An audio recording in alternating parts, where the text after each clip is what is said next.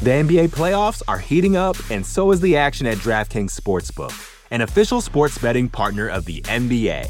DraftKings brings you same game parlays, live betting, odds boosts, and so much more. You can download the DraftKings Sportsbook app now and use code VOXMMA.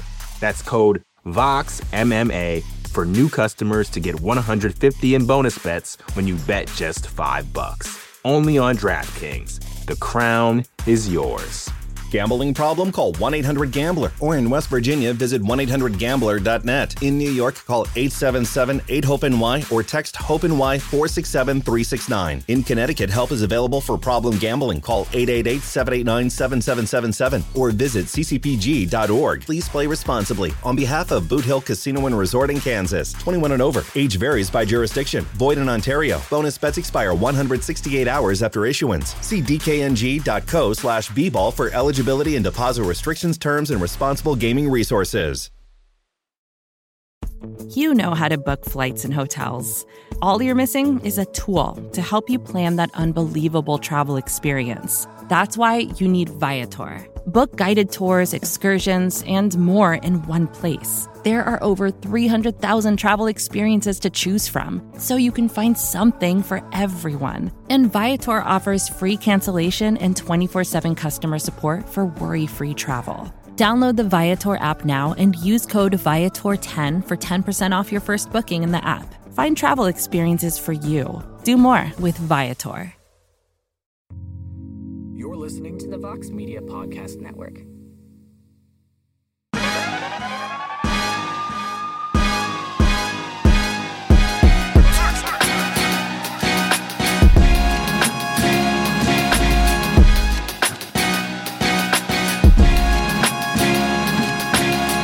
Is up, y'all? It's your boy, Jed Meshew, and we are back for another episode of No Bets Barred. And you might be wondering to yourself, self, why is Jed introing this? Where is the esteemed Conner Burks? He's not here. He's abandoned us. We're going to get to that in a moment, but he's off gallivanting around the world in, in Paris and France and all those all those highfalutin places. He's leaving you he's leaving me. And so we had to make the call. We had to get somebody to step in, to step up. And and I I think we found the best guy possible, you know, a, a man I I'm sure you're very well familiar with. Maybe the greatest guy at MMAfighting.com. It's questionable. He's certainly better than, than that no good Conner Burks who left us high and dry. Mr. Mike Heck. Mike, how are we doing? We're doing great after uh, that incredible intro. I mean, poor Conner just taking a beating on all ends on the MMA hour here. I mean, good God, the man's not even here to defend himself, Jed. Who takes vacations, Mike? That's who does that. It's not a it's not an acceptable thing to do, especially when we're coming off a bad week because there's no other way to put it. Neither of us did all that great last week. Both he and I had losing efforts at UFC Vegas 56. Um, I don't have his bets from there in front of me to recap. I know that he finished down uh, a, a number of units, and I also finished down a number of units. Though I blame that almost entirely on one singular outcome, and it's the fact that for whatever reasons, the gods hate me.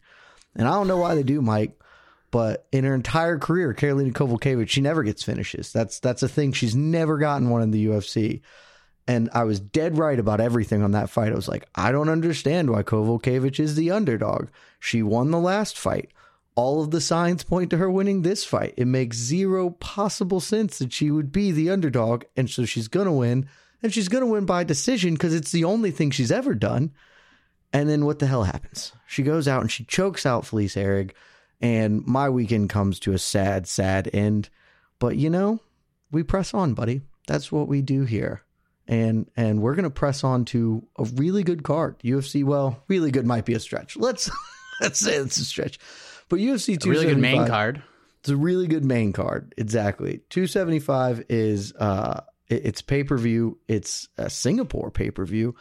And for the fans, this is going to be a little bit of a different episode, um, a little less structure. I mean, we're still going to have vague structure here, but uh, we're mostly just kind of going to shoot from the hip here, talk about the fights we want to talk about, see the stories, the things that we think are interesting here, especially from a gambling perspective, and see where it takes us. Uh, I do have Con- Conner was even though he's a dirty rotten scoundrel who abandoned me. He was kind enough to at least send me his picks, so I, I will get to those uh, through the course of business here. But we have an important place to start, Mike. A really important place, and frankly, there's no better person to talk about this place than you, because the main event of UFC 275, it's a big one. It's the light heavyweight title. It's light heavyweight champion Glover Teixeira putting his belt on the line against the guy I have, and I think one more of our, our co panelists at the MMA fighting rankings have as the number one light heavyweight in the world, Yuri Prochazka. Now, you, Mike, that we're going to go right into the betting perspective here because you have been banging the drum for Glover for months. You are the captain of the Glover's going to beat Yuri Prochazka bandwagon. And I think I think you you've got me on the ropes. You've got me. I'm I'm right there. I'm ready to commit to the underdog bet. I just I need a little push. I need you to finish body head, body body head, Mike. So put it away. Sell me on why Glover Teixeira is going to retain his title as the best light heavyweight in the world. Okay, so Glover just needs one takedown and he it retains the title. I mean, that's literally that's the premise of this whole fight. Can Glover, can Yuri Prochazka keep Glover Teixeira from bringing this fight to the ground? Because if he can, he has a very good chance to win this fight. And even on the feet, Prochazka is a wild man. He's got power. But you know who else has power? The 42 year old man has power. Just ask good old Yanni Blocko about that. That old man strength. Little, He's got that, that old man strength that sharp little left hand that was the beginning of the end of that championship fight back in October. I cannot get Dominic Reyes in full mount on Yuri Prochazka out of my head, Jed. I can't get out of my head. And even the dog, who somehow, even in Florida, finds a way to get involved in these conversations, he agrees with me that Glover Teixeira is probably going to have to walk through a little bit of fire. He's just going to tackle Yuri Prochazka He's going to find his way into full mount. And when he does that, Yuri ain't getting up. He's just going to sleep. He's getting strangled, and that's it. So here's here's what I'll say, Jed. Here's what I'll say. If you are very confident in a Yuri Prochazka victory, good on you. If you want to take the Yuri Prochazka, I believe it's minus 140 KO TKO betting line, have at it. But make sure you hedge yourself with that plus 350 Glover Teixeira by submission prop because, I mean, at least save yourself something.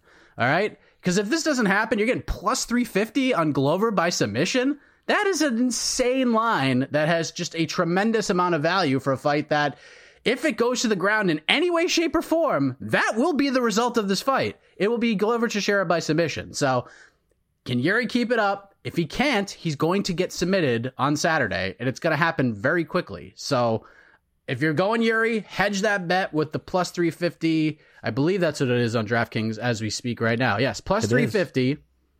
Hedge yourself with a plus 350 Teixeira by submission prop. Okay, so I want to talk through this some more because like I said, I'm you haven't quite you haven't quite hit the finishing combo on me, but I'm there because while you say you can't get the Dominic Reyes in full mount out of your head, I the thing that actually has has moved me closer to your line of thinking is what you said at the start is when I was go back and watching tape, Yuri is a wild man. Yuri has also been like hurt in both of his UFC fights. Volkan Ozdemir uh, caught him with a good one, had him, you know, not wobbled, wobbled, but certainly had him stunned and backing up. And obviously Dominic Reyes landed a monster shot on him right before he in turn got finished like moments later. And it's and like you said, the I I sort of when I was just kind of vaguely thinking about this fight was like, well, it's a it's takedown or bust fight, right? It's it, it's two outcomes: either the takedowns happen or they don't. But I also think there's a world where Glover can just knock out Yuri. Certainly, I think the more likely scenario is he would hurt him and then tackle him and then submit him. But I am I'm starting to really think that he just has a lot of ways to win. He can knock him out on the feet. He can tackle him and just pound him out against the cage. He can find the submission, whereas Yuri is just just has the one way. Yuri has never has won one decision in his entire career. I have no idea. I can't think off the top of my head if I remember him ever submitting a person. He he he is all gas, no brakes, baby. That's that's why we love him. And it's why it would be great if he was the light heavyweight champion. But the big thing, the the thing that's holding me back, the blocker here. Here's what I need you to sell me on. Glover Teixeira is 42 years old, Mike. He's 42. He's fist fighting at the age of 42, and that is he is demonstrably not as good as he was when he was younger and couldn't win the title. So now that he's 42 and worse, he is somehow the champion and he's going to retain his belt. I need you to make me forget that he's 42. Tell me why that shouldn't be the deciding factor for me. Because before this incredible six fight winning streak that he's on right now, he was drinking like a fish. At least that's what he told our old Guilherme Cruz. So tech before this before this streak started, he was probably like 50 in fighting years. But since kind of putting the, the, the hooch down a little bit, he's he's gotten younger. He's gotten younger. And here's a, here's another thing, Jed, that I'll throw in there that the great Jon Anik brought up that I you don't even really think about. Yuri's a get or get got guy, but you know who also is a get or get got guy when the going gets tough? Glover Teixeira is a get or get got guy. If he feels like he's down two rounds in a fight, guess what he's to do, Jed? He's to get right after Yuri and he's to try to knock his face into the third row. And he's to go out, get or get got. So he's actually, he actually has some semblance of chaos to bring to the table as well, even at 42 years of age. And guess what happens when you're 42 years of age and you're the champion of the world? You don't have a lot left so you're just going to empty that tank and you're just going to get everything you can out of these last couple of fights. And from what I understand from speaking with Mr. Anik, who actually went to Connecticut a couple of weeks ago to visit with Glover Teixeira, he told me that just the mere mention of Yuri Prochazka's name gets him all giddy inside. It's not even just like, uh, well, this guy's a tough fight. Like, I got to mind my P's and Q's. It's just like, yes, I get to fight that guy at UFC 275. Strength conditioning on point, power on point, everything on point. Healthiest he's ever been in his career, he's telling people. And people have, it's not just saying it, people have actually seen it and they see the attitude, they see the look on his face. He is excited to fight this guy. This isn't just like a, oh, I better get him down or I'm going to submit him attitude from Glover Teixeira. This is a, I hope we get into the, into the fire pit because I'm ready. I'm ready if that's where we want to go. So, Glover's just got this confidence to him. He's got this kind of maturity, this old man. I'm just better than you, and I have way more experience in these big time situations than you will ever have, Yuri Prochazka. So bring your best, son. Bring your bring your top knot. Bring it all, because I've seen it before. I've seen it, and I've probably beaten it at some point in my career. I'm I'm excited to see it. I think Glover's a very good chance to win this fight. And again, like you said, Glover could knock out Yuri on the feet. He has way more ways to win this fight than Yuri Prochazka does. Yuri just brings such an exciting style that we tend to forget that. But like you said, Dominic hurt him, but then he just got spinning elbowed into the ether world. But Glover can Glover can stop Yuri with strikes. He can submit him. If this fight gets to the ground, it's over. It's over. So I, I don't understand the hesitation here from a lot of people, especially if you're super in on Yuri, how you just don't put a little something on one of these props for for Glover. I, th- I think this is a hedge fight ever, if, if there ever was one, if you're going for Yuri. If you're all in on Prochazka and you're not hedging Glover here, I think you're making a horrible mistake. I will for sure agree with you on that. I think it is very obvious how Teixeira can win this fight, and there are just some some interesting, you know, props that are are value hedges there for you. I'm not as confident about this by submission, honestly, just because I do think that probably is the most likely way he wins. But for whatever reason, the upset in my mind is being visualized as as a TKO with just punches from on top, and that's uh, very weirdly at plus 800 odds for Glover Teixeira to win by KO TKO, which I honestly think I might just throw a little flyer on because that's that's a pretty big number. But you've done it, Mike. You have convinced me. Yes, I'm in. It this is the glow. I think he's going to win, and then he's going to retire. If he doesn't, Glover's screwing up. You go out on top, my guy. He's going to go. He's going to get the job done. So my first bet of the evening is going to be on Glover Teixeira at plus. Where's he at right now? He's at plus one seventy. That's just a big number. Plus one seventy is a pretty big number. I mean, that's like a thirty six percent win probability, something like that. Um, 37, maybe 38. Um, but yeah, that's a huge number. And also, just because, you know, I like math. Mike, who doesn't like math? Glover, five and three is an underdog. Five and three is an underdog. And his last three fights, he was an underdog. Obviously, won them all. That's why he has the belt. So he's looking to make it four in a row. That's pretty pretty big time for Glover right there. That's that man is cat is paying off some bills if you've been backing him for the past three years. So And also, let me let me just throw let me just throw do it. a- another name out there who has nothing to do with this fight, but actually plays an important role in my opinion. Glover Teixeira is training with Alex Pereira on the daily. So it's not like he's not seeing insane striking ability. It's not like he's seeing insane power. It's not like he's seeing spinning stuff and just outlandish type of striking. He's seeing this every single day from this guy. So it's not like I, I just Yuri can bring some different things to it, but not a lot that Glover doesn't see on a like on a daily basis. Like flip flop one or the other. Two very violent guys, two incredible strikers, but two guys who aren't terrific on the ground. And I bet Glover has a lot of success in that room against Alex Pereira. So I, I just I feel really good about this Glover pick. I feel really good about it. And you have you have been you have been steady the whole time. There's been no deviation from you for months and months. I mean, since this fight since we knew this fight was happening, you have been staunchly in the Glover camp, and you wore me down. You wore me down. I'm here. I'm with you. I'm on Glover. Also, I do. There's another bet here on this uh, on this particular fight that I've got added in. We'll talk about that in a second because it's important to mention me and that that scoundrel Conner Burks, we have a head to head once again. We've been having a few of those. It's been uh it's been tough going for Conner. He is 0 and 2 against me in in the head to head matchups.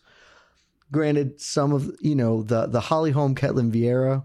Obviously, that was a very contentious decision. I was on Ketlen Vieira though, and and won that. But he is taking Yuri Prochazka. He got him at. Let me look up the number that uh, Conner texted me for. He got him at pretty close to current current value, minus one eighty five. So, um, not not that different from what the current line is. So, uh, but he and I are doing yet another civil war. I'm looking to go three and zero against him. Really run that score up. And then my other bet on this card, we've both alluded to it actually, in, in one way or another. Uh, I think taking the under three and a half rounds is a perfectly fine bet, but I have uh, fight does not go the distance in a parlay. That number's at minus 500. So, because I, I do agree with you or everyone that Yuri Prochazka, the man is going to win or he is going to lose, but he is not going to take 25 minutes to do either of those things. So, this fight is not going to, the judge is not necessary here. Minus 500 is a fine parlay piece. I've got in a three leg parlay. I'll tell you about the other legs as we get to them. I like them. I like your picks.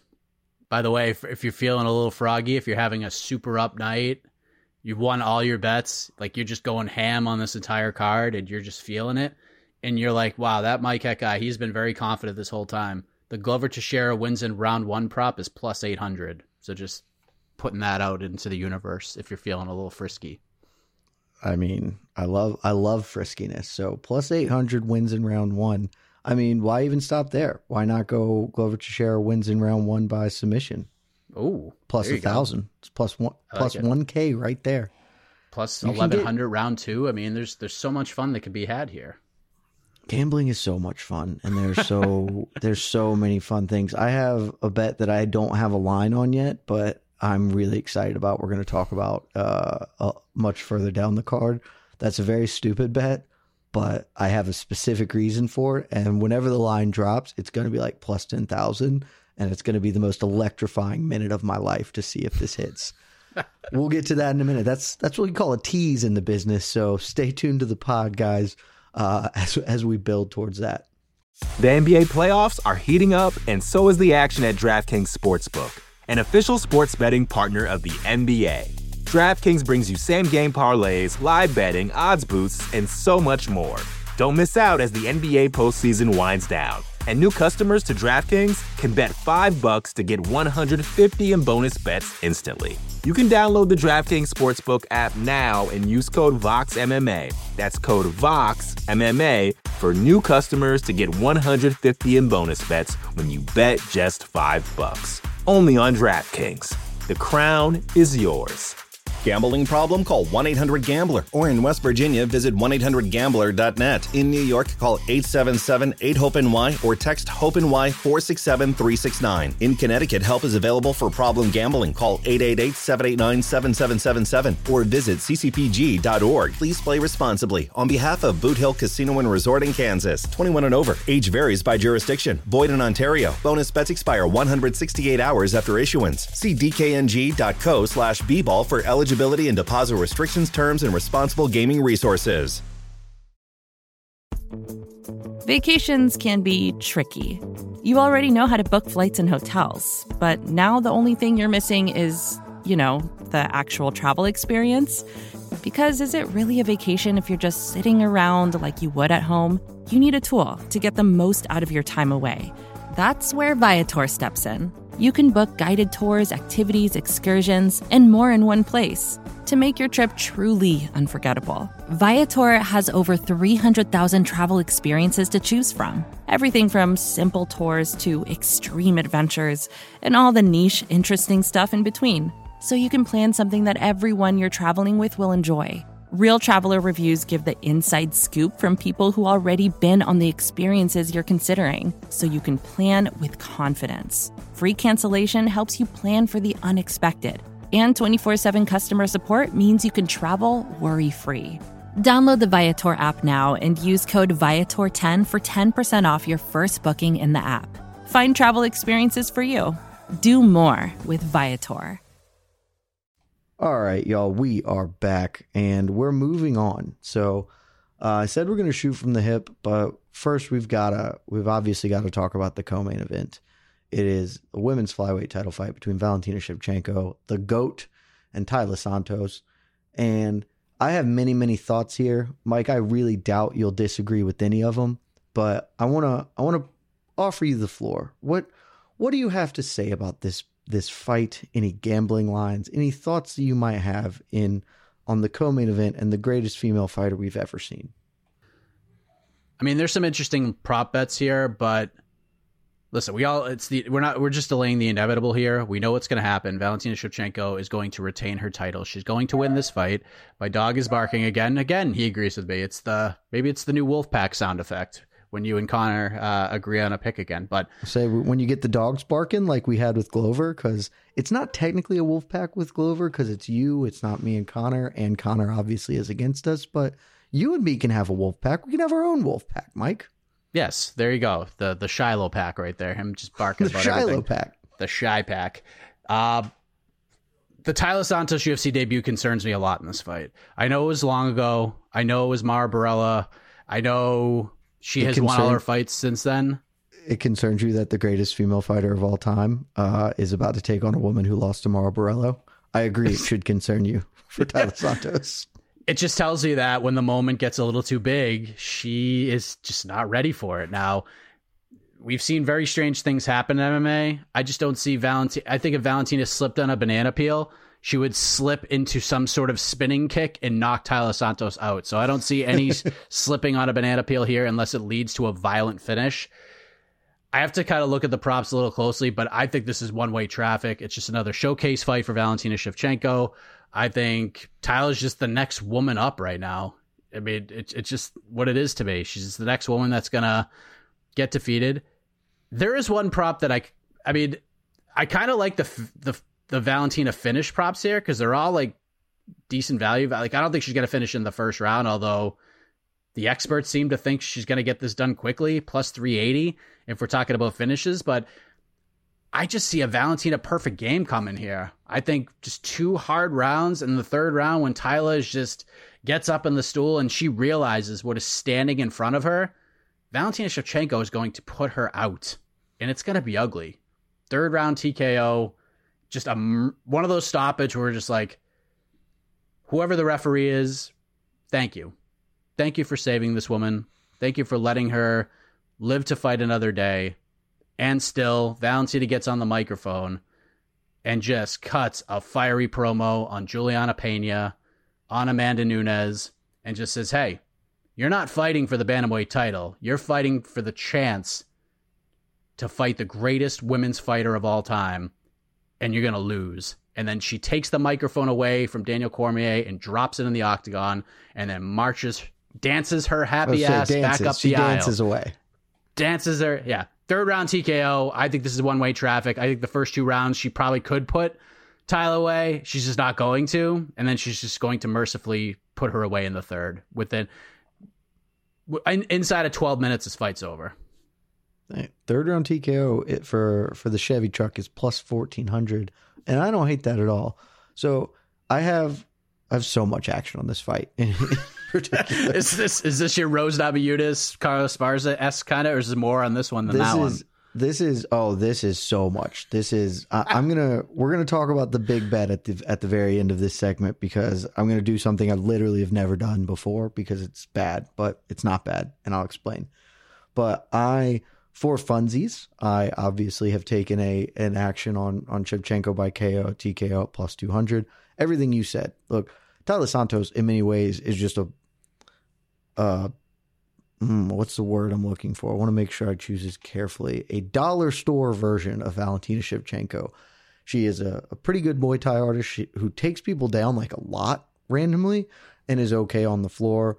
Um, she's pretty physically gifted, especially in comparison to the rest of the division, but it's she is just nowhere near what's going to come for her on, on Saturday. And so, this fight to me, I think the most likely outcome is that Shevchenko actually just does the same thing she's been doing pretty recently, where she gets a body lock, just muscles Santos down, and then just elbows her face off because who can stop it? No one can stop that. No one's been able to stop that. It's just what she does. And so I think that that's probably what's going to happen here. So I'm taking a, a, a regular bet on Shevchenko by KO, TKO.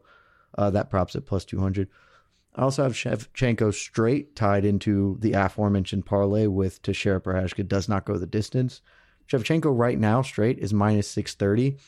And that's where we're going to get to my big bet because minus 630 is an insane number. It sounds enormous. It's really not. It's actually low key not a huge number. That is an 86% win probability on a fight that Shevchenko is going to win 99 times out of 100. The sure this is MMA and anything can happen. And so maybe Shevchenko throws a kick, snaps her leg a la Conor McGregor. Oh no, that would be terrible. But if they fought 99 times, I would feel comfortable in saying that Shevchenko wins 98 of them. Like she is just such a favorite here. So for her to be at minus 630, I, I truly don't understand why that number is that low. Like she was minus 720 against Lauren Murphy. Yes, Lauren Murphy's not the athlete Taila Santos is, but like, come on, Jennifer Maia, minus 750 is what she opened at. Liz Carmouche minus 600. Like, I can only assume it's the gaudy record that Santos has, you know, 18 and 1, 19 and 1, whatever it is with with that one loss that we talked about, but it makes no sense to me. I joked on last week's episode that actually I was just going to I wouldn't have any straight bets this week. They would all be parlayed with Valentina Shevchenko just for that little bit of extra juice. And I don't think that's wrong, frankly. It's not. Still think I could totally do that and be fine. But I decided a better way to do it is I'm gonna I'm gonna break my rules. I'm gonna do a thing I never do. I'm going all in. You do it at a poker table when you've got the nuts, you pre flop and you've got bullets and you just shove. And I'm going all in. So I have the bets I'm making today, and every other cent in my gambling bankroll that is not tied to the bets I am making, it's all going on Chevy Truck straight at minus 630. Yes, it's a big number, but it's going to pay out. This is, I'm risking it all for the biscuit, but that risk is so low. And yeah, the payoff's not huge, but if you put like minus 630, I agree. That's a big number. You can still make a good return if you're putting in all of your money on that. So I'm not suggesting anyone follow suit here. This is obviously exactly the sort of thing they tell you not to do in any gambling venue. But if I'm just saying, think about it like this if you put 10K on Valentina Shevchenko at current odds, you'd make 1500 plus bucks. That's not, I mean, if I walk down the street and you, I see a $20 bill, I'm going to pick up that $20 bill and it's the same sort of thing. So that's what I'm doing. I know that that is a crazy maneuver, but I am shoving every cent I have that isn't tied up in other bets this weekend on Valentina Shevchenko.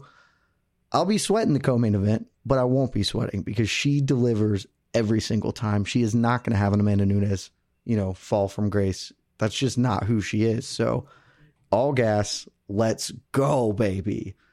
I love it. I love it so much. I I love it too when it wins. If something happens, if this is the one in a hundred that it doesn't work out, I'm gonna I'm gonna be a sad sad panda. But I can rest easy knowing that my compatriot Conner Burks, he's along with me. He has Valentina Shevchenko in a parlay. Uh, that parlay is uh, with Yuri Jiri Glover does not go the distance, so he and I actually have a very similar parlay set. And the third leg we're going to talk about right now because it's arguably the best fight on this whole card, Mike. Like, I mean, the you know, the other fights are great fights. I'm not here to, to, to talk anything bad about title fights, but the greatest women's fight of all time is is is happening in the I don't remember even what we call this the the feature bout of the main card, a women's strawweight battle between Weili Zhang and Joanna Jędrzejczyk, two former champions of the division in 2020. Am I right in that year? It was 2020. They had the Yes. fight of the year in like January of 2020. Honestly, the greatest female fight I've ever seen. One of the five best fights probably of all time.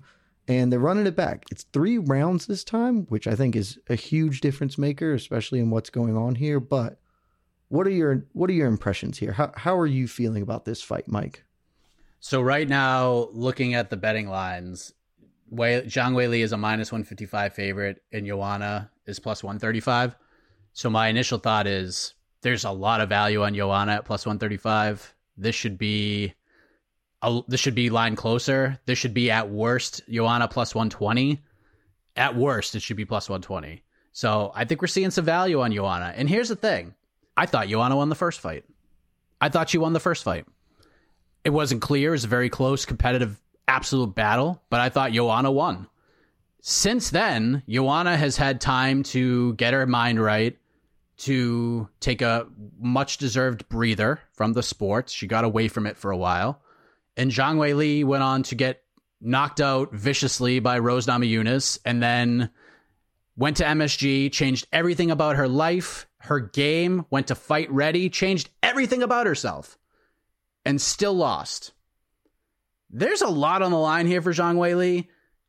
I I'm very confident Joanna could win this fight. And I'm not a better, but let's just say I had let's just say I had some units to play around with. Normally I would try to find like a sneaky prop somewhere. I'm sure fight goes the distance prop is going to be mighty juicy. I'm not sure what the number is.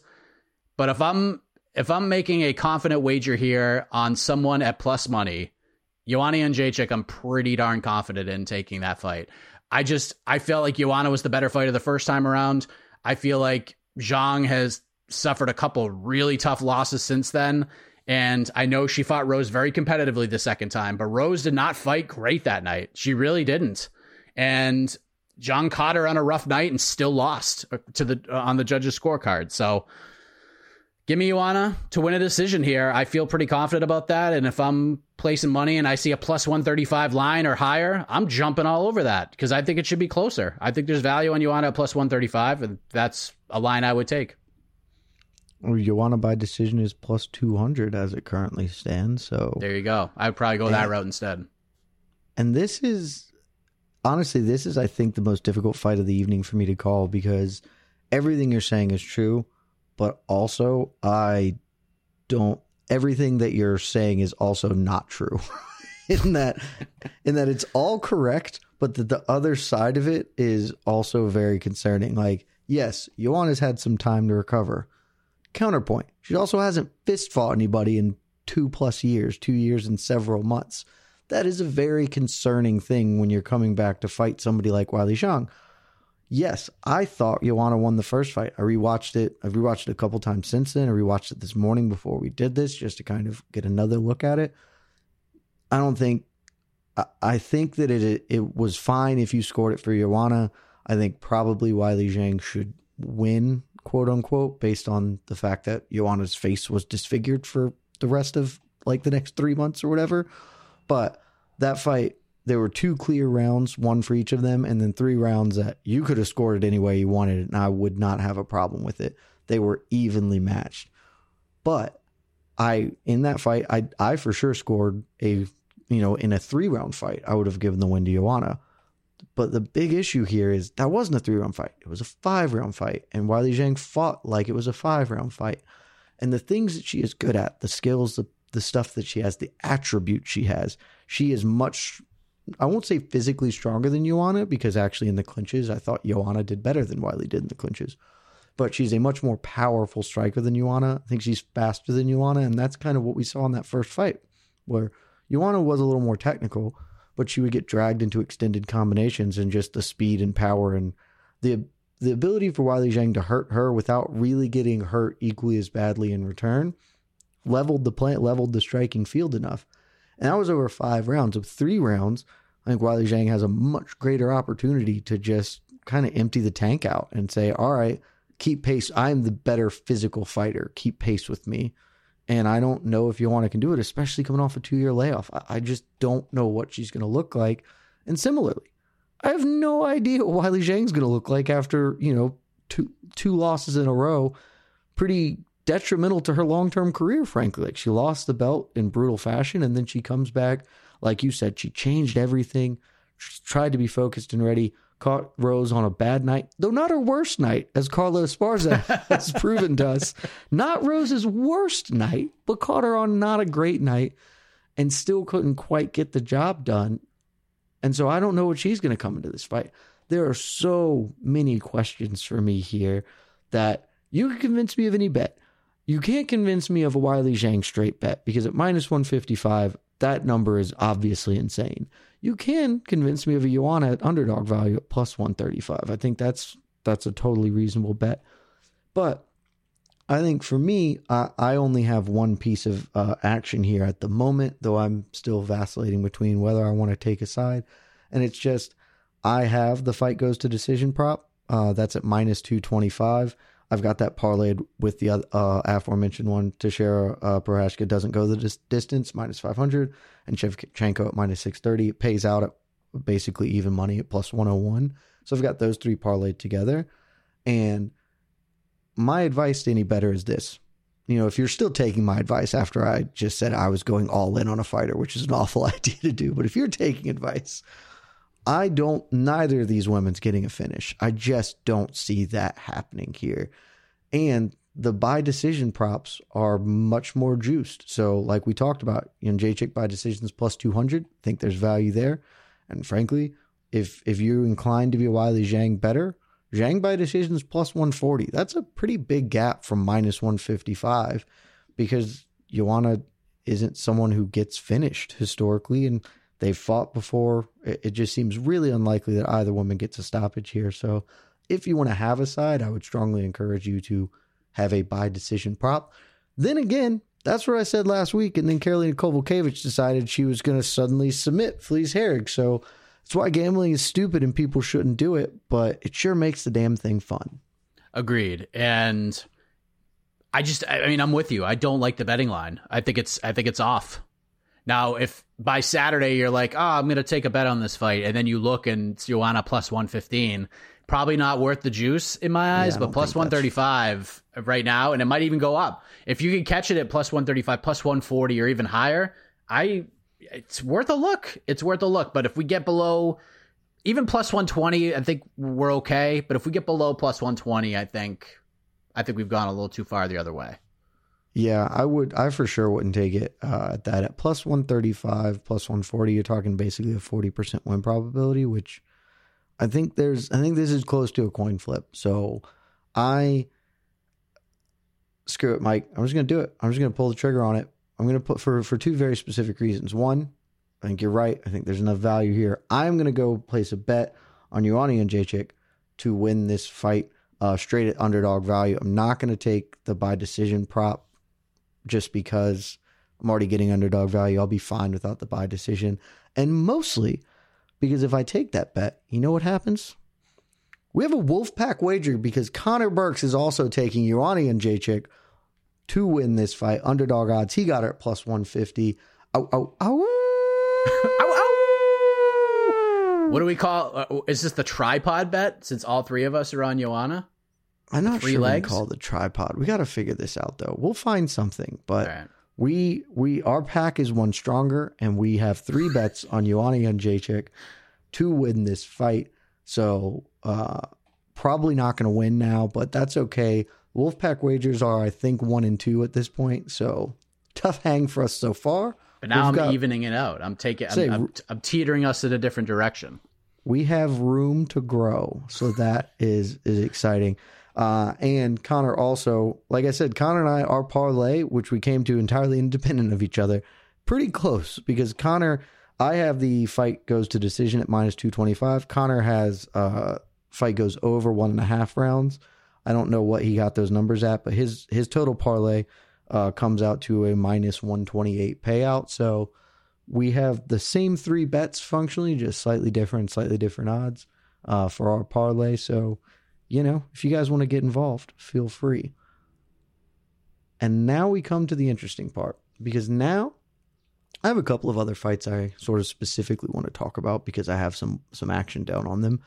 And I guess we can go with main card fights, but we're going to play a little faster and looser here because I don't have a ton to say um, on some of these fights, but I do just kind of want to talk about them. We don't need to spend eight hours here, you know, Mike. So the other main card fights. Rogerio Bontorin taking on Manel Cape Cap. Is it Cape or Cap? Unsure. It's Cap. It's Cape in my heart, but I guess it's Cop. Uh, Cup. Uh, in a flyweight fight, um, I strongly, strongly, strongly suggest you not do what I've done, which is I talked myself into Rogerio Bontorin. I did it. I did it. I thought looking at this fight, I was like, that is Manel Manel Cop is going to win this fight. It's going to be very easy. It's not even going to be a struggle for him. Straight, simple. He's a better striker. Blah blah blah. And I watch tape, and then I can't I can't shake the fact that I think Manel Cop might be one of those guys who is really fun and people really like, but he's just not actually like he's not elite. He's great, he's good, and he's a great fun fighter, but he is not a guy who's going to make that leap, even though he has a lot of the tools. And the things that sold me here is one, Cop is a minus two twenty favorite. That is a that is a comfortable favorite, and I don't feel comfortable with that line at all. Um, I got Bontorin at plus 180. Um, and the big thing against Bontorin is he's 0 3 with one no contest in his last four. And that one no contest was a win, but it got overturned because he popped for a banned substance. Now he did get that written off um, as a tainted supplement. Got, I think, a three month sus- reduced suspension there. But he also missed weight for that fight. So there was a lot going on in the one fight he hasn't lost in the last couple of years. But I just I can't shake that I don't think Cop is eh, fights the smartest fight all the time. And Bontorin is not like the best striker in the world, but he's not terrible and he's really good at getting clinches and and securing takedowns. And a theme of the bets I have this weekend are striker versus grappler matchups, I'm taking a lot of grapplers this week because a lot of grapplers are underdog odds this week. And so I think this fight to me looks a lot like Bontorin and Kai Kara-France, which if you are if you know fighting, you might be like, well, Bontorin got knocked out in the first round, so why are you taking Bontorin in this fight against Manel Cape if that's what you think this fight is like? Because I think Kai Kara-France is better uh, than Manel Cape, and I think Bontorin Bontorin was hustling KKF for that first round. Like he uh, he took the back, he had it for most of the round. He got up. He also ate some big shots from Kai Kara-France before he got knocked out. And his problem was he ate them and then sort of looked like he got a little overconfident. Like, okay, I took a big shot. That's fine. I don't really need to concern myself. I just need to kind of put my head down and move forward. And then he didn't see one coming and it killed him. So I think he's going to have learned from that. He's not going to be nearly as uh, bad with his decision making in that regard.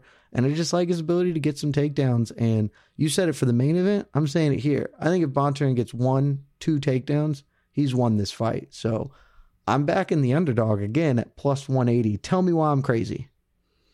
I mean, you, you make a pretty compelling argument. I, I mean, I get it. If, if we're taking straight money bets, it's dog or pass especially at minus 220 for Manel because he is a very exciting guy. We have uh, most people, especially hardcore fans, have very high hopes for Manel Cap. They thought he could come in, weighs in before his first UFC fight as a championship alternate. We saw big things for him. And then the bell rang. for his first three fights, and we were like, "Who the hell is this guy? This is not the guy that was running through Rizin to win bantamweight gold and just absolutely starching people, mostly in the second round." Last couple fights, you kind of just seen it. He's just like, "F it, this is the UFC. I can't." I have no more time to get my feet wet in this promotion. I have to win a fight. And he goes out and has two vicious knockouts. Now, he's been a and he's always been a consummate slow starter. It's it's always been that way. First round, end of the first rounds where he starts to get cooking. Second rounds where he gets real cooking, and he's finishing guys quick in the first round, which is uncharacteristic for him. Normally, it takes him around to get going. Not quite like Petr Yan, but some Yan some Yan isms where he uses that first round to kind of get some information, and then he takes that information to the second round for violent finishes. Now he's just like, let's go. I see an opening. I'm just going to go for the kill. I don't like Cape or Cop at minus 220. I think that's way too far of a line. I think this fight is, is closer. But, and I know we haven't really seen a prop there, but the one prop I do see that does have value if you're going Manel Cop is Cop inside the distance at plus 120. Why do minus 220? Because Cop's not winning a decision. If he's winning, he's knocking Rogerio Bontorin into next week. He's going to knock him out and it's going to be violent and it's going to be vicious. So, uh, if you're going to take Cop, go plus money, find it wherever you can. But if you just want to play it a little bit safer, I think Cop inside the distance, if you're going that route of plus 120, is a way nicer spot than minus 220. Less sweat. And if Cop's going to win, that's probably how he's going to do it. He's going to finish him. So, yeah, I like that line a lot better. But I'm not against you at all. I, I Bontorin is an interesting dog pick.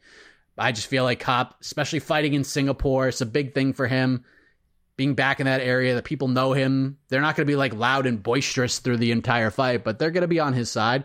There's going to be a little buzz behind him this week, more so than Rogerio Bontorin. And I think this is a, a nice little, it's an important fight for him, but it's also kind of a nostalgic fight for him being back in, into that region of the country to compete. Yeah, the region is an interesting thing I didn't really consider, but it, I agree with you. If you're to, if you feel like Manel Cop is the guy, get him inside the distance, get him by TKO KO because the man has one decision win in his entire career. That's uh, that's just not the way he wins fights. So he's a bit Jiri Prochazka esque in that regard. So you know he. Uh, I think if that if you want to do that, that's where you go. But I I just couldn't help it. I just watched the fights, and it's not like Cop even looked like yes, great highlight reel knockouts, but like Ode Osborne had him uncomfortable in spots. Zhalgas Zhumagulov, which I probably screwed that up, so my bad, hand up. Also was really putting the action forward on him, made made Cop uncomfortable at points in that fight. It is I mean, yes, he also knocked both of them out at the end of the first round, but still, like it's just he hasn't shown everything that I wanted to see when he came over.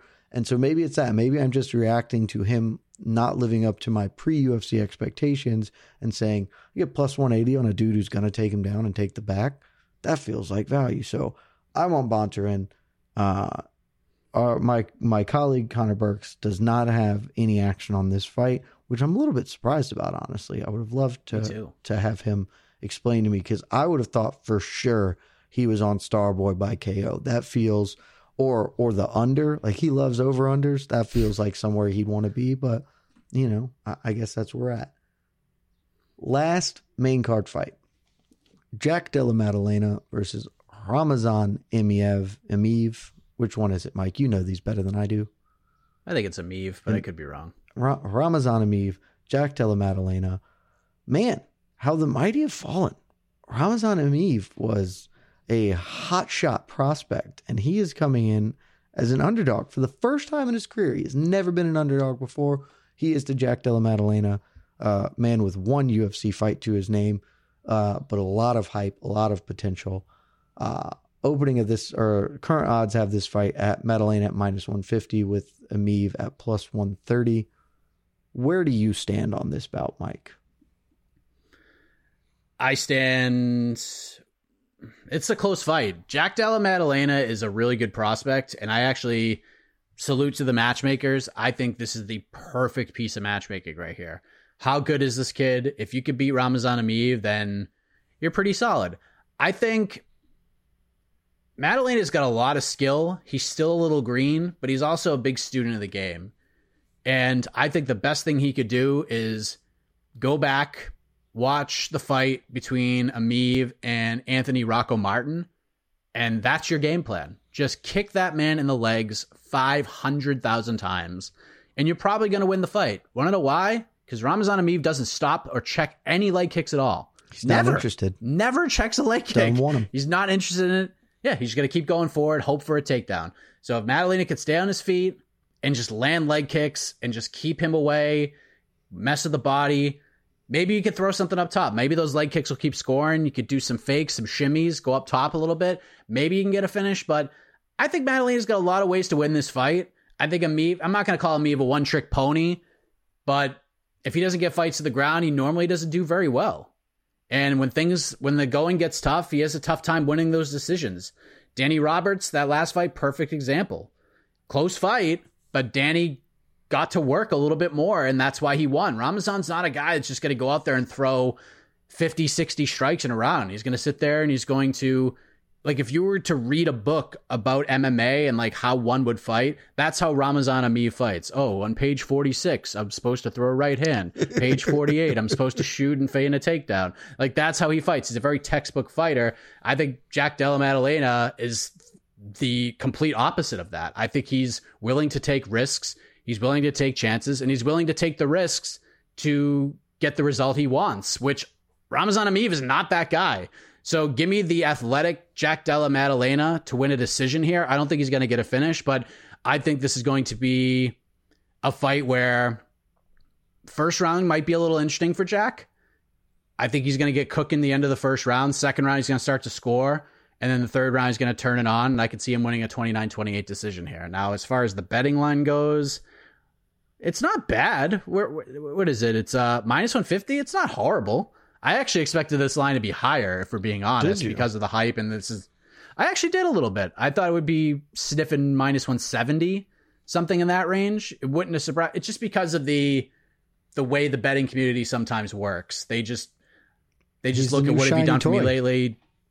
He's the new shiny toy. So I might wait to see if a couple more bucks come in on Ameev if we're gonna do a straight pick. But whatever the whatever the fight goes the distance prop is, I'm kind of liking that right now. Fight goes to Fight decision. goes the distance is a good prop. I didn't Minus didn't even 175. look at that prop. So minus one seventy five. minus 175. Maddalena by decision is Maddalena wins by decision is plus 180. Plus, so yeah, it's And Ameev's not a guy that gets finished very often. I don't think he's ever been finished. I don't think he's been finished in the UFC.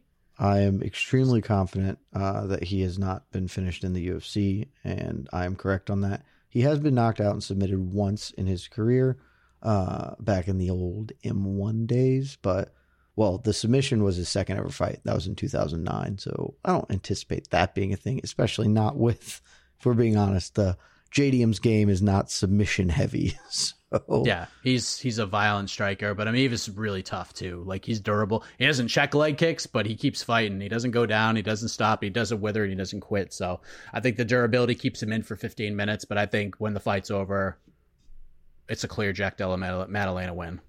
Well, you're in good company because our our good friend uh, Conner Burks, he has a straight bet on Jack Della Maddalena. He has he gave it to me at plus money, and I am questionable that this fight was ever plus money in that regard. But I assume it appears that JDM opened as an underdog, so Wow, um, good for him. I'm a little surprised that he opened as an underdog. I would have thought this opened as a pick'em, but Wow, um, he opened at plus 130. You're right. Yeah, so he has got money on JDM at plus 120.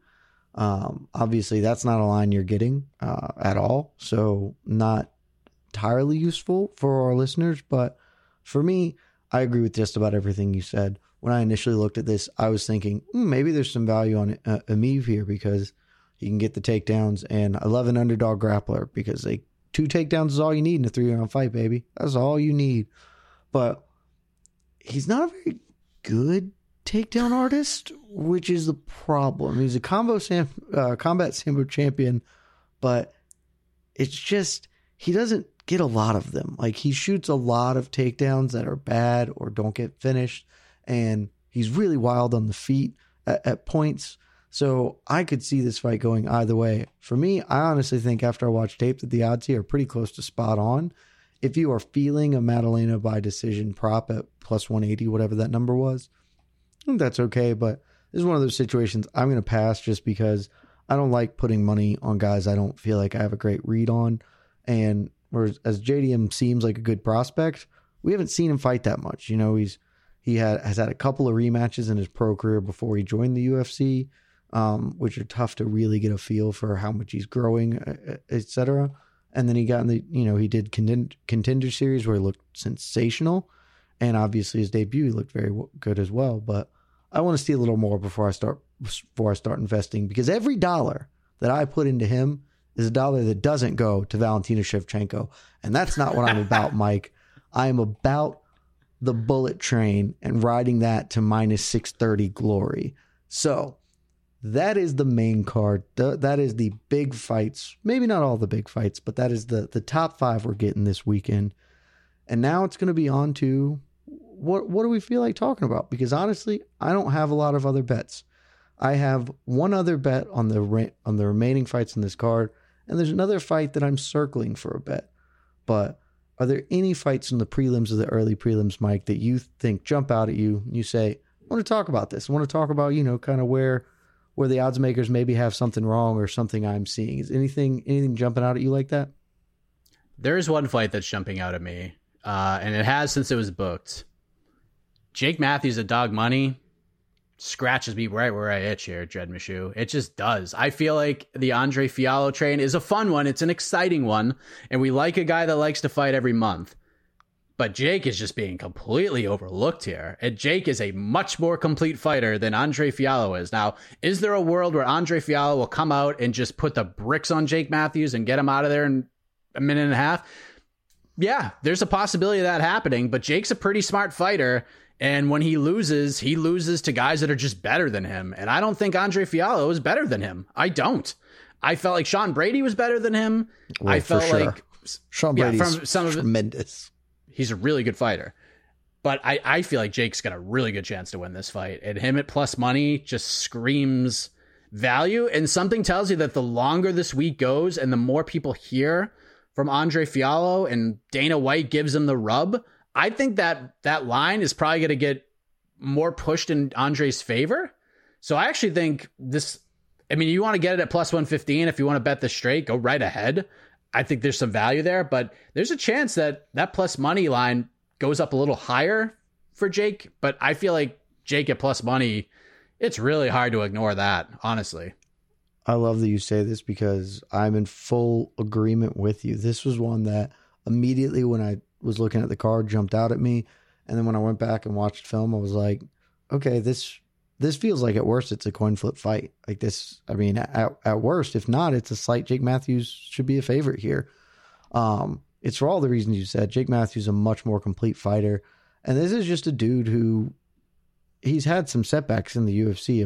I mean, obviously, but he's a really good fighter. He's only lost to good dudes like Anthony Rocco Martin is not in the UFC anymore, but he's a damn good fighter. Like Rocco Martin, he lost to Demian Maia and who else did he lose to?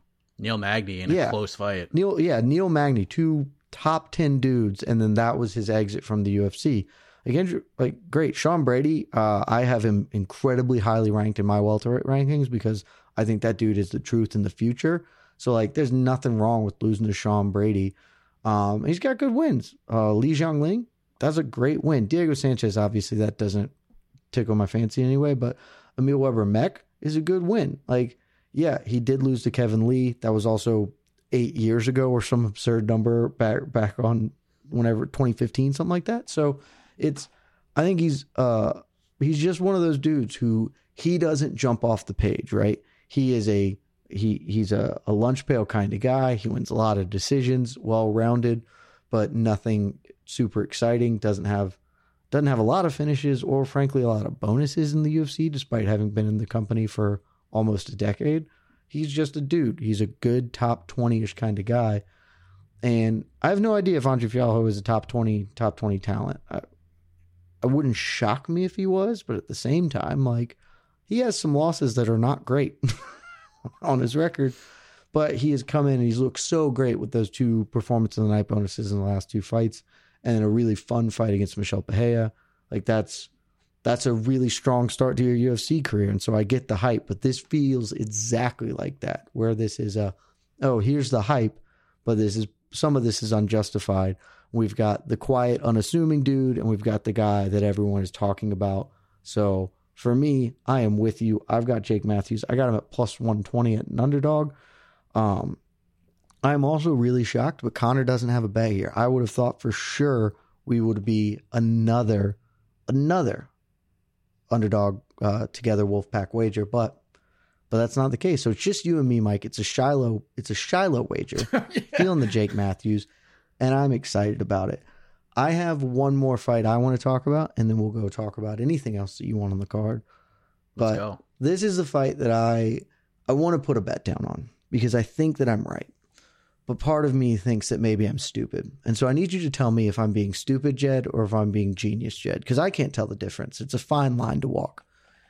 And it's the early prelim main event, the a bantamweight fight between Kang Kyung Ho and Dana Batgaro. Dana uh, Bakary, and I'm I knew you were going to say that, and I can't wait to I'm hear not, you have to say. I'm not good at this. I'm not. I'm not good at names. I never have been. So this is the other fight that jumped out on the page at me because one, there's so much tape on both of these guys. Low key, they have been fighting the UFC forever. Which, if you had told me coming into this fight that Kong, uh, uh, Kang Kyung Ho had been in the UFC for like since 2013, that is 2013 is how long he's been in the organization. I would have told you that I don't believe you. That's just not true. But he has. And actually, if you go watch the tape and you look at his fights, not wildly exciting, most of it, but he's a damn good fighter. Like he's a really solid, solid fighter. Like he's in in a lot of ways the same as Jake Matthews. Like he can do a bit of everything. He's not great on the feet, but he's got a sharp enough jab. He's not like lost up there. And he has but he does have one really good skill. He is great at taking the back. Like he excels at that. He's got a number of choke finishes as a result of that. Um, he's a fine wrestler, not a great one, but he's got decent reactive takedowns and trips from clinches. Like he can do a lot of stuff. And Dana Batgari is also been in the UFC for uh, 2019, but he's got five fights or something in the organization, which is honestly more than I would have thought as well. But for me, this fight comes down to Batgari's debut against Alateng Heili, another one I probably butchered, where he just got taken down a bunch. And that was like he had a really fun, really exciting fight, but he ended up losing a decision because he gave up like four takedowns on five shot attempts or something like that. And Kang Kyung Ho is, I think, a better gra- positional grappler um, than than Heili is. He is a good enough takedown artist. He's going to be a bit physically bigger than Dana Bakary. And low key, Bakary, since that first debut fight, obviously Bakary has gone on to have three wins, you know, three quality wins in the organization and then a loss to Chris Gutierrez, which I think that's a very explicable loss. Chris Gutierrez, is a really good fighter, but he has not had a single takedown shot on him since his debut in the promotion, and that is not what's going to happen against uh, Kyo Ho. I think that this is it. I, I said it. I said earlier in the show. I'm taking underdogs who are grapplers in striker versus grappler matchups, and I think that's what this is. Uh, I just don't see why Kang Kyung Ho is a plus 130 dog. This fight feels like it should be a pick 'em to me. So I'm going to take the value at that. And yeah, Bakary throws bombs and maybe he connects on one. And maybe I'm sad. But also, Kong has his one KO loss in his career. He doesn't get knocked out. He usually loses a decision. So I just think he can grapple. And that's, it's another underdog. I got a lot of underdogs this week, but that's where I want to be. So tell me if I'm stupid. You know, Jed, I'd love to get in this microphone and take the opportunity to to call you stupid. But I would first of all, I wouldn't do that anyways in this setting. Not on my show. We can yeah. do it on your show. Yeah, my show, yeah. Um on BTL absolutely. But I'm with you here. I'm actually with you on this. I think this is a great pick. And here's some uh, here's one other thing that a lot of people aren't factoring into this thing. Kyung Ho Kang was not supposed to fight Dana Bakary this entire time. Supposed to fight Saimon Oliveira. Here comes Dana Bakary on short notice to step up and take this fight, which is very admirable. Good on him. Dana White's probably very happy. You mentioned the Chris Gutierrez fight. And when you talk about losses to Chris Gutierrez, you think that you probably just got leg kicked for 15 minutes, which is not fun, and you probably lost a decision. Danaga Bakary got the doors blown off of him by Chris Gutierrez. He's going to be on the Bubba O'Reilly highlight reel video for years to come after this knockout loss that he took. And by the way, this loss did not happen eight months ago. It happened less than three months ago. Happened in March. The end of March, which is basically like the first week of April. So we're talking like two months ago. Dana Bakary just got the boots put to him and then got viciously knocked out by Chris Gutierrez. That was not a typical we bounce back in two months to fight again kind of a knockout. That's a we're out for a while kind of a knockout. And before that knockout happened, Chris was whooping on him bad with the leg kicks, shots to the body. He was landing up top, had him in some big trouble in the first round. I think it's too soon for him to come back, and that makes this thing a little more a little more appealing to me because what this tells me is that Dana Bakary is going to come out and he's going to try to knock Kyung Ho Kang's head into the third row. And if he doesn't, if that doesn't happen, if he gets taken down in the first minute of this fight, he's done. I think he's done. He's going to get the the air sucked out of him in that first round all of his confidence is going to wither away into the Singapore indoor stadium, just flying into the sky like the Undertaker after the casket match at the Royal Rumble. his spirit is going to float into the rafters, and Kyung Ho Kang is going to grind and gruel his way to a 30 27 unanimous decision. I, I feel very confident about this. I'm shocked that he's plus money, especially on a short notice opportunity, but oftentimes we just look at knockouts. We look at topology. Just look at, I mean, listen, I like Dana Bakary a lot. I like the way he fights. He's an exciting guy. But we have to look at the level of competition that these two men have faced. Top to bottom, Kyung Ho Kang has fought much better competition. And since in the UFC, the Alatang Lee fight, which is a great example here if we're looking at this fight, who was 12 7 and 1, very similar kinds of records per win percentage wise. Then he knocks out Guido Canetti, not in the UFC. Kevin Natividad, I don't know if he's still in the UFC. And Brandon Davis took this fight on like 72 hours notice after a hiatus from the UFC, and he went on to just knock out a bunch of regional guys and got his way and made his way back. These aren't quality wins. I mean, these are good, fun wins, and he treated the fighters the way he was supposed to treat them. Kyung Ho Kang is by far, I, I mean, compared to the three guys he beat, Young Kang is a much tougher fight. So yeah, I'm with you. Take the dog there. I don't know if Conner's on here for a tripod or whatever we're gonna call this thing down the line, but not. he's not.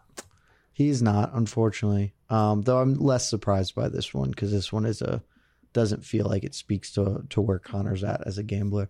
Though you did mention some fighters, and I will just throw this out for the listeners. Interestingly, these two have fought two of the same people which is not something you see, especially like you'll see it at the tops of divisions when there's a lot of people fighting the same top 10 composition, competition. But both men have fought Brandon Davis and Guido Canetti. Both both men won both of those fights. Um, so you can't really take too much from that. Though if you're trying to really MMA math it, Bakary did knock out Brandon Davis.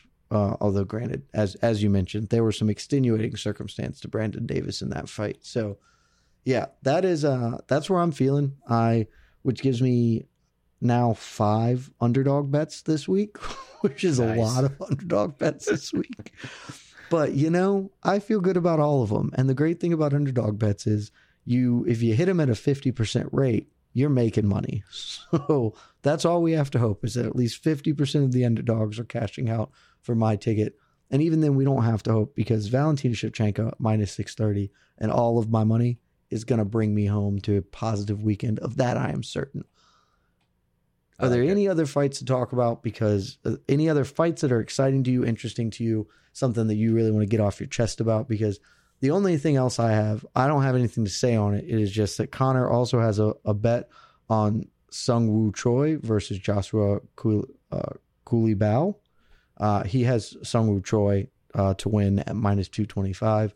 My thoughts on that fight are pretty simple of sure, I, I don't think that that's a bad bet.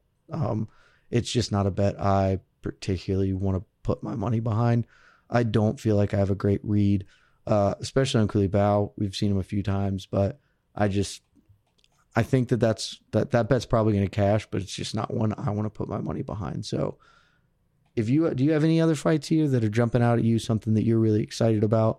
Maybe Malkoun Allen. I know that that's the prelim main event that people are stoked on, but I just I I had to step away from that fight particularly. but I don't know if there's anything else that's interesting to you. Yeah, I mean, I get it. Um, Brennan's a big favorite. This line, this fight should could probably be lined a little bit closer, if we're being honest. Yeah, I, that's why I, that's why I stepped away from this fight because I I was very close to betting Malkoun for all the same reasons I've bet every other underdog this week, and I was like, I'm gonna have I'm gonna have every underdog on the card. Yeah, I just shouldn't bet this fight. That'd be very dumb. Yeah, I mean, but Malkoun is alive at plus two twenty because of the same reasons that you would bet on all these all these other underdogs. Exactly, he's got that he is like what Colby was seven years ago. And what I mean by that is he just chain wrestles his ass off. He, he will just break so you. many takedowns. Yeah, he will break you just with like against the fence without even landing a takedown. He's just gonna keep coming. And if Brendan gets up, he's just gonna get down, taken down again. Now, can Brendan be advantageous? He's got very good jujitsu for a middleweight. I, I mean, there's some smoke there. I get it. If you're taking a dog shot on Malkoun, I don't blame you.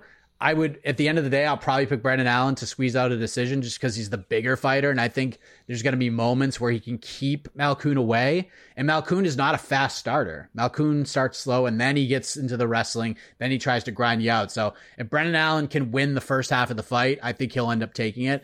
The only other one that kind of stuck out to me a little bit was the Liang Na Silvana Gomez Juarez if you're looking for another like sneaky possible underdog because Sylvania can crack. We saw it in the v- Vanessa Demopoulos fight, but we've also seen a really big, a really big problem in her armor where if she doesn't get a finish with that big shot, she just folds.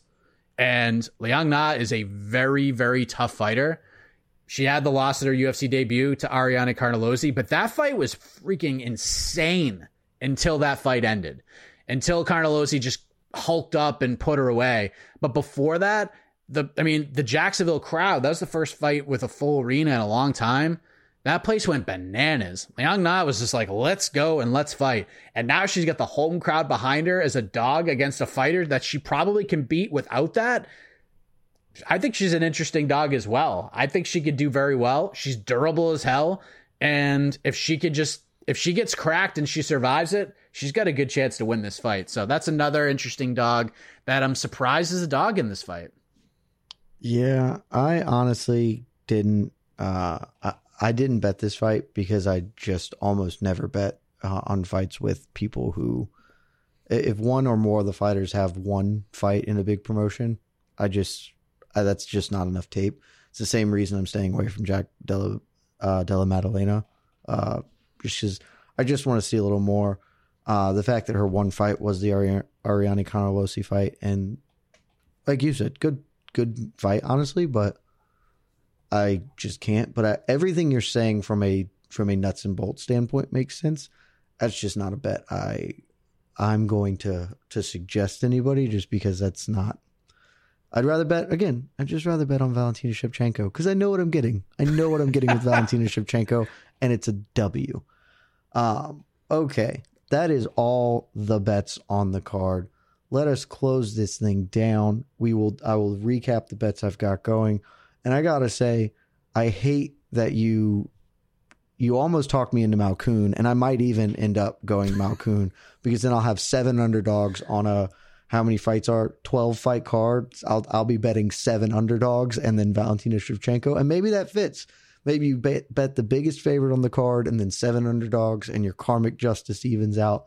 I don't know, but I'm thinking about it. You got the wheels turning on on that fight as well. But as it sits, here are our bets for the week. I've got Glover Teixeira at plus 275. That goes directly ahead to head against Conner Burks, who has Jiří Procházka at minus 185. I have a prop bet on Valentina Shevchenko by KOTKO at plus 200. I have, here come the underdogs, guys. I've got Rogerio Bontorin at plus 180. I've got Kyung Ho Kang at plus 130. I've got Joanna Jędrzejczyk at plus 135. I've got Jake Matthews at plus 120. All of those are underdogs. All of those are straight bets. I have a parlay for Glover Teixeira, Yuri Prochazka does not go the distance. Parlayed with Valentina Shevchenko, parlayed with Zhang uh, Joanna Jędrzejczyk goes the distance. All that pays out at plus 101. And then my last bet of the evening, the bet I'm going to go make now that I've locked in all my other ones, I'm taking Valentina Shevchenko for the all in. The lock of the century, lock of the year, lock of the, lock of the millennia. Valentina Shevchenko is going to win this fight. I don't know if it's by decision, by submission, by KO. I just know it's a W. And so I'm taking her at minus 630 and I'm betting every cent in the bankroll that isn't tied up in these other bets all on that. I'm going all in. It's a real, real dumb idea, but you know, you got to have fun. You got to have fun. I've got the aces and I'm shoving pre flop with them. My compatriot, Conner Burks, a recap of his bets. He's got Seungwoo Choi at minus 225. He's got Jack Della Maddalena at plus 120. He has Joanna Jędrzejczyk at plus 155. That's a Wolfpack wager with with the extra little sprinkle of juice there from Mr. Mike Heck uh, for a three way Wolfpack. Yeah, Yuri Prochazka at minus 185.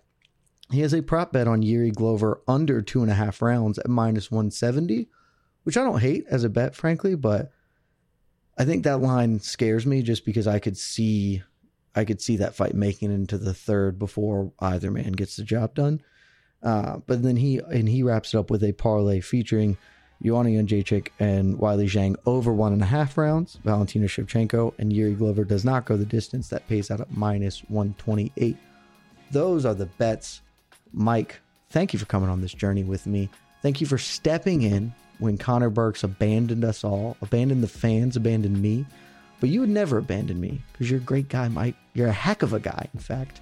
And that's why we wanted to have you on. I appreciate you so much for being here. This has been No Bets Barred. We will be back next week to tell you about all our success at UFC 275 and then talk about Calvin Kattar as he boxes his way into our hearts and minds.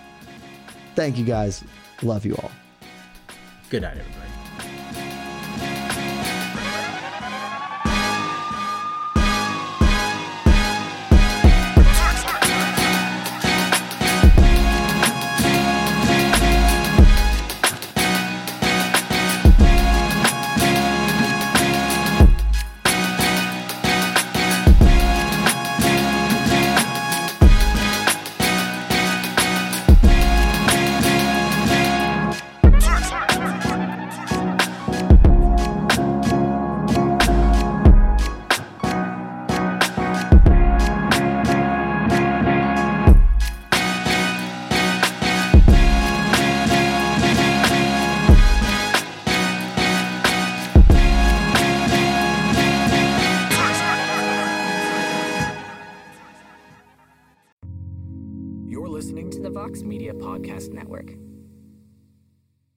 The NBA playoffs are heating up, and so is the action at DraftKings Sportsbook, an official sports betting partner of the NBA.